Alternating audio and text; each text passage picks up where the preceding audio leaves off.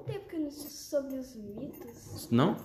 Hoje é o capítulo A Volta da Mula Sem Cabeça, quarta-feira, nessas férias do pai com seus filhos, né? O sociólogo com as crianças. E deve ter a história da mula sem cabeça na fazenda hoje. É. Vamos lá então. O programa da manhã foi tirar leite no curral. Já tirou leite no curral? Não, Não? não. Nunca tomou leite da vaca direto? É porque eu tenho medo de vaca. Bem, o que que ela vai fazer? Não, mas chifruda? É Uma chifrada? isso. Ah, Tem algumas vacas que tem chifre. tem várias. Mas ela tá amarrada. A nossa, da minha fazenda, da minha bisa, da minha bisa, não era amarrada, Não? era solta. Mas na hora de tirar leite? Na hora de tirar leite. Meu Deus. Porque as vacas, gente, algumas das vacas são mansinhas. Aí, Ah, entendi. Tonho tentou ensinar a todos como ordenhar uma vaca, mas somente Fernando conseguiu. Paulo tentou várias vezes e também acabou desistindo.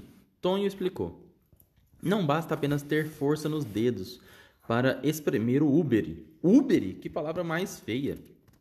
Interrompeu Francisco, com cara de enjoo, fazendo com as mãos os gestos da ordenha. A vaca tem que sentir que está sendo tratada com confiança e respeito, senão ela não solta o leite. Viram a facilidade com que Fernando pegou o jeito? E dirigindo-se a Fernando, Eita menino, você é um retireiro nato. Ana tinha levado ao curral canecas, açúcar, canela e chocolate em pó, além de uma garrafa de café. O leite tirado na hora era espumante e misturado com o café e um pouquinho de chocolate em pó, ficava uma delícia. Um verdadeiro cappuccino caipira. Você gosta de cappuccino? não. Não? E de café? Você não toma café, né? Eu passo mal. É. Um dia eu, com- eu tomei tanto café, mas tanto café, que eu simplesmente fiquei dois dias com dor de cabeça. Não é possível, então cuidado. O verdadeiro cappuccino caipira, comentou Paulo, tendo que explicar para o pessoal da fazenda que cappuccino era um café italiano de máquina com leite espumante por cima, polvilhado com canela ou chocolate em pó. Mas nem todos gostaram do leite tirado na hora. Rita nem quis provar, dizendo que o leite tinha cheiro de vaca, forte demais. Paulo, Francisco e Lá é Fernando. feito de vaca. Lá, Ah, O leite é feito de vaca? É. Então tá bom. Paulo, Francisco e Fernando foram depois pescar na represa com tarrafa, uma espécie de rede de formato circular que se atira aberta na superfície da água. Os três cachorros foram atrás. As meninas não quiseram ir. Luísa ficou com as mulheres da casa e com os gatos, e Rita disse que ia ficar por perto. Rita começou sua investigação em segredo. O que, que ela estava querendo investigar mesmo? Sobre o leite da vaca. Não, não, não. Sobre a menina que tava chorando. Isso, os barulhos esquisitos à noite, né? Conversou com os empregados, fez perguntas como quem apenas puxa conversa. Não, ninguém tinha ouvido nada de estranho na noite passada. Rita perguntou a Clara por que seu Juvencio, o marido de Dona Santa, não tomava as refeições com eles. Ela respondeu com surpresa e pasmo: Seu Juvencio? De que jeito? Se ele está morto. Morreu faz mais de 30 anos. A menina arregalou os olhos e emudeceu pensativa. E agora? Descobriu bem. Depois do almoço, Paulo, Paulo tirou uma soneca numa rede na varanda e as crianças foram passear de carro de boi. Adoraram o barulho característico do carro, todo feito de madeira sólida. O ruído do atrito do eixo girando nos. é carrinho de rolimã? É parecido, mas é o maior, né? O ruído do atrito do eixo girando nos, man- nos mancais de pau dava a impressão de triste e lancinante lamento. Rim, rim, rim. Não sei se é assim que é o barulho. Como é que é o barulho? Zoom! Zoom? Não sei se é zoom também não, mas... Ó, pra quem tem o livro, tem a figura. Eles pescando. Se eu te falar a verdade, eu tenho um carrinho de rolimã. Você tem um carrinho de rolimã? É, E como é que é o barulho dele? Ele assovia? É por causa da rodinha. É por causa da rodinha. Ele. ele- E o que raspa, sabe, às vezes, é Sei. aquele barulho de assovio. Ah, é? É. Então tá bom. Pois eu quero ver esse carrinho que assovia. Então eles foram até o rio, onde o monjolo estava em pleno fun- funcionamento, socando milho para fazer fubá. A água da bica enchia o coxo do monjolo, que pesado descia bruscamente. Embaixo, a água escorria do coxo e o monjolo voltava a subir de novo, com força. Ao mesmo tempo, descia a outra extremidade e o socador fixo nela batia com força no pilão, esmagando o milho, produzindo fubá. Você já viu isso? Não. Vou te mostrar depois um vídeo. No repetitivo pilar dos grãos, farelos de milho espirravam para fora do pilão, forrando o chão de migalhas amarelinhas. Uns passarinhos miudinhos vinham comer a quirera de milho que se espalhava em torno do monjolo. São tico-ticos, disse João. Sabe aquela música do Zequinha de Abreu, Tico-Tico no Fubá? Dizem que ele compôs o chorinho ao ver os passarinhos comendo fubá no monjolo, como aqui. Você também não conhece essa música, né? Não. É muito velha essa música. Esse livro não é pra criança, é pra. Parece que é pra velho que tá querendo ler um livro de criança. Essa música é muito velha. Ah, então eu que você. Pois é, eu. Você me chamou de velho assim pra todo mundo escutar? Mas, Miss, você- acho que você tem uns 28 anos. É, mais ou menos. Mentira, eu tenho 34. Só que parece 18. Não parece não, sincero. Que isso, Mariana? Você tem que me ajudar. É, cadê? As crianças aproveitaram para tomar banho na cachoeira que ficava logo abaixo, começando a escurecer. Quer dizer, começava a escurecer quando retornaram no carro de boi com seu guinchar de alma penada. Mal chegaram em casa, tiveram que se arrumar para o jantar. Luísa reclamou que estavam sempre apressados. Será que não podiam ficar no quarto descansando e pedir para trazer a comida? Os demais não acharam uma boa ideia. Desceram. Sentaram-se à mesa em silêncio. Luísa tinha razão. Estavam mesmo um pouco cansados, mas logo se animaram com as comidas e as conversas de Dona Santa, que ao final do jantar, como sempre, os convidou à sala de estar. Vamos para o cafezinho? Vai ter histórias de assombração? Quis saber Rita. É verdade que a mula sem cabeça que espantou os animais na noite passada? Quer dizer, é verdade que foi a mula sem cabeça que espantou os animais na noite passada? Quis saber Fernando.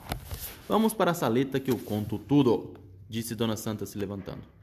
Depois do café com balinhas, ela disse: Seguindo a deixa do Fernando, vou falar do retorno da mula sem cabeça, que a meu ver é uma bela história de amores proibidos. Doutor Paulo haverá de concordar comigo. Ela sorriu para ele, buscando sua cumplicidade, que ele não negou. Será que posso começar? Foi interrompida por Rita, que perguntou: Seu Juvencio não vem hoje dizer para não contar a história? Ah, queridinha, como você é observadora. Quem sabe Juvencio ainda desce para dar boa noite a vocês, disse a dona da casa com um suspiro profundo. Ajeitou-se na poltrona e começou a narrar o caso que escolheu para aquela noite. Muito bem. Beatriz era uma menina pobre, sem família. Nossa, pra que falar isso? É o começo da história, era uma menina pobre sem família. Oh, tem certeza. Pobre, pobre. Tá escrito aqui, ó. Beatriz era uma pobre menina sem família. Não que fosse assim uma menina sem muito dinheiro? Ué, qual a diferença? Eu tô achando uma palavra meio pobre, meio mal educada hoje em dia. Ah, é? Hoje em dia é mais mal educado? É, porque é, fala assim junto, seu pobre, seu ceboso, sabe? Hoje em Pobre é uma coisa, ceboso é outra. Então, né? Mas eu tô falando assim hoje em dia. Ah, é? É. Não sabia. Sempre a gente vai aprendendo, então. Beatriz era uma, men- era uma pobre menina, pobre, pobre, só pobre, sem família, que, por não ter com quem morar, acabou adotada por Padre Estevão, o padre do lugar, que as más línguas diziam ser seu verdadeiro pai. E meu Deus.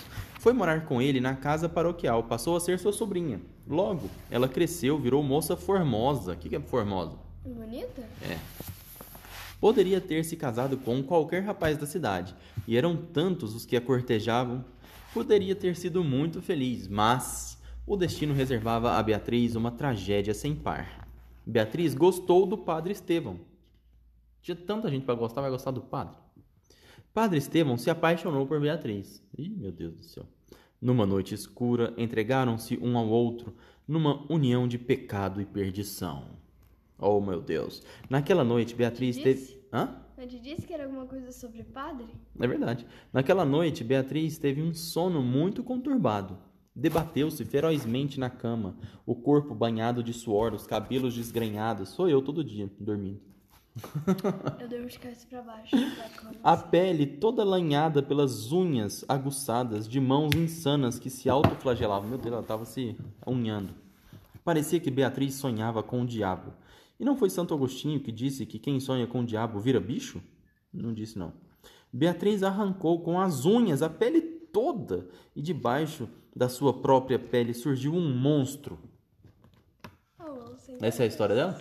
Pois é, Beatriz, sonhou com o diabo ou com o padre e acordou transformada na mula sem cabeça. Ou seja, ah, então era uma menina mesmo, é verdade. Era escuro e ainda a mula sem cabeça saiu desabalada, a galopar sem rumo, certo pelo mundo afora. Seu zurrar soava como o som dos berrantes.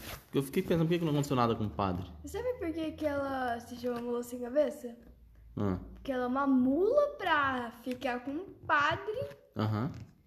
E eu Ela sem é cabeça? doida, sem cabeça. Muito bom. Seu zurrar soava como o som dos berrantes. Seus cascos tilintavam no chão feitos cincerros. E línguas de fogo eram lançadas de suas ventas. Tentava fugir para longe do padre e de sua desgraça, mas nunca pôde se afastar muito do lugar. Ali moravam suas lembranças e ali deveria pagar por seu pecado. A mula sem cabeça viveu desde então assustando todo mundo. Aquele lugar tinha agora uma nova assombração. A mula sem cabeça surgia nas noites escuras, correndo desembestada pelos pastos, perdendo-se por estradas e descampados, a zurrar o trombetear barulhento dos berrantes, botando desbragadamente fogo pelas ventas. Fazendo os cascos soarem no chão como cincerros, os animais ficaram aterrorizados quando ela aparecia. Os cavalos arrebentavam as porteiras e fugiam em disparada. As vacas mugiam de dar dó e perdiam o leite. As galinhas emudeciam. O que, que é isso? Emudeciam. Ficavam assustadas. Ficavam mudas também, né? Sem falar nada. E deixavam de pôr ovos. Os cães uivavam enraivecidos e sumiam na estrada. Os gatos arrepiavam o pelo e bufavam para o nada. Os passarinhos não cantavam mais e abandonavam os ninhos. Quem- Isso, abandona os fiotes. É verdade. Quem quer que visse a mula sem cabeça galopando nas trevas nunca mais seria o mesmo. As mulheres não sentiam mais alegria de viver, desinteressavam-se de seus maridos, quase não nascia mais criança na região. Os homens deixavam de ter vontade de trabalhar e perdiam a fé em Deus. As namoradas eram esquecidas pelos namorados, temerosos de sair à noite até para noivar. Ninguém mais saía de casa depois do anoitecer. Nossa, que triste. Mas a mula também vivia assustada e infeliz. Sentia apavorada o ódio de homens e mulheres, padecia sob o peso do desprezo do mundo. Condenada à solidão sem trégua, vagava, feito bicho assombrado que era. Ó, tô falando de hoje em dia, a mulher perde, sabe? A mula sofria e amaldiçoava seu infortúnio e sua perdição, mas ela confiava em uma verdade eterna, a de que na luta do mal contra o bem, o bem sempre acaba vencedor. Tinha que voltar para o mundo do bem, voltar a ser a bela e feliz Beatriz. Só o padre podia trazê-la de volta. O amor do padre fora a perdição de Beatriz, mas ainda assim era ele quem podia desfazer o encanto. Sabia que ele tinha o poder da fé, conhecedor por dever de ofício dos ritos do exorcismo. Com fé e oração, um padre podia dominar até o diabo. Confiava que o padre poderia salvá-la, anular a magia, fazer o, dese- o desencantamento, trazê-la de volta à vida humana, reintegrá-la no convívio das pessoas comuns. Numa noite em que o padre Estevão precisou sair a pé na estrada sozinho, levando a unção dos enfermos a uma pessoa morrendo, a mula sem cabeça se aproveitou da escuridão e surpreendeu o velho sacerdote numa curva do caminho. Protegida pela noite escura como breu, revelou-se ao velho e aterrorizado vigário. Sou Beatriz, não quero lhe fazer mal algum. O sobressalto do padre foi sem tamanho, suas pernas fraquejaram, mas reconheceu a voz da moça que disse: Sou a consciência maldita do nosso pecado. O padre tremeu, ela continuou: Estou cansada de vagar solitária por este mundo, e suplicou do fundo de sua alma: Rogo que me cure com a água benta da matriz. Acreditava que o benzimento a livraria da maldição. O velho recompôs-se e enterneceu-se pelo monstro, e muito pesaroso disse a criatura: Água benta não adianta nesse caso. Explicou que para quebrar aquele encanto teria que esconjurar o assombro sete vezes durante sete missas. Ele tinha verdadeira adoração pela moça, mas estava com medo de falhar no exorcismo e provocar uma desgraça ainda maior.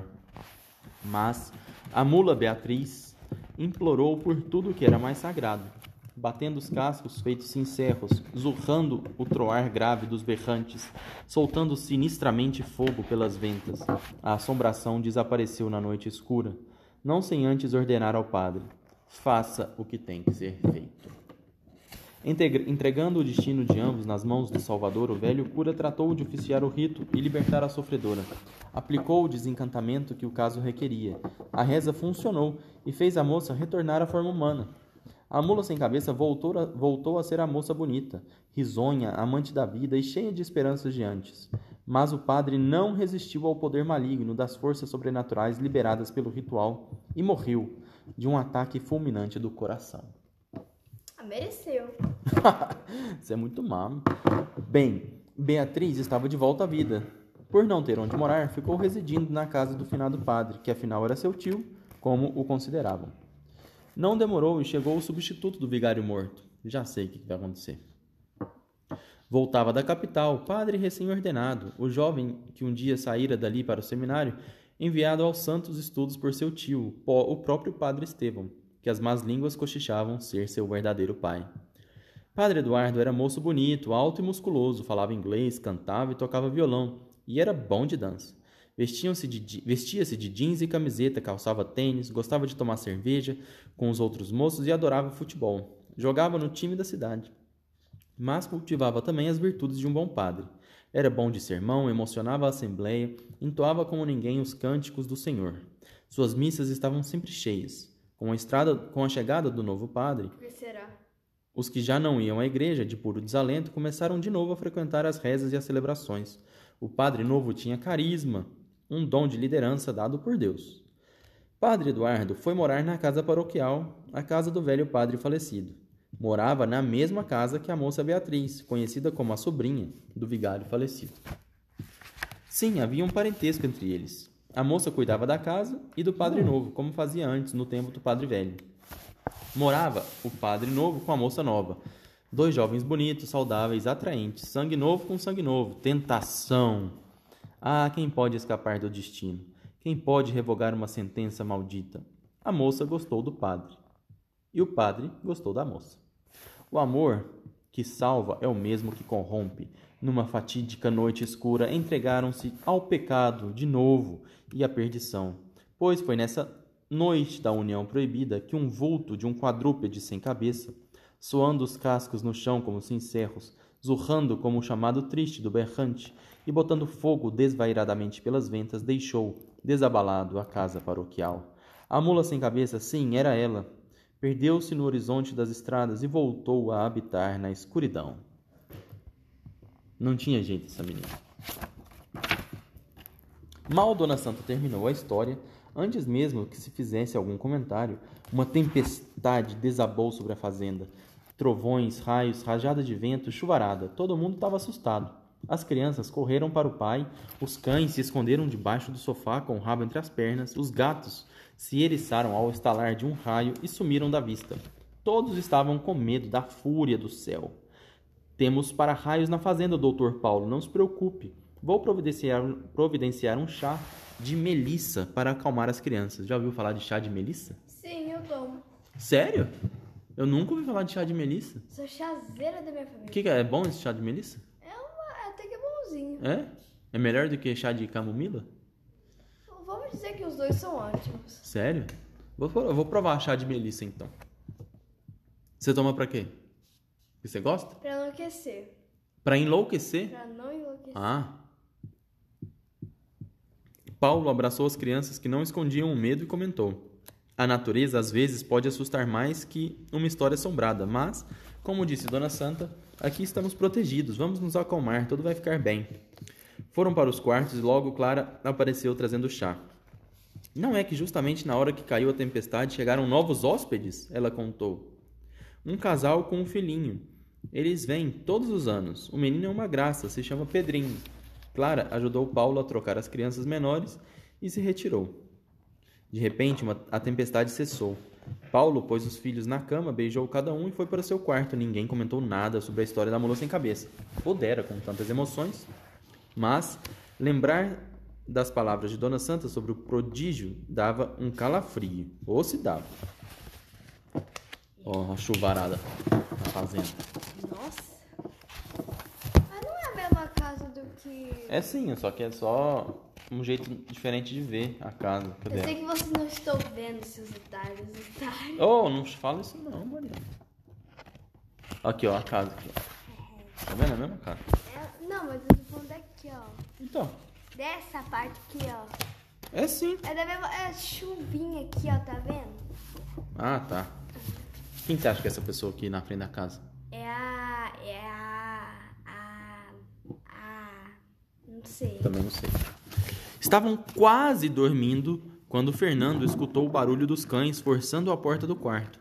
Abriu a porta e acolheu os três cães se deitaram sob sua cama.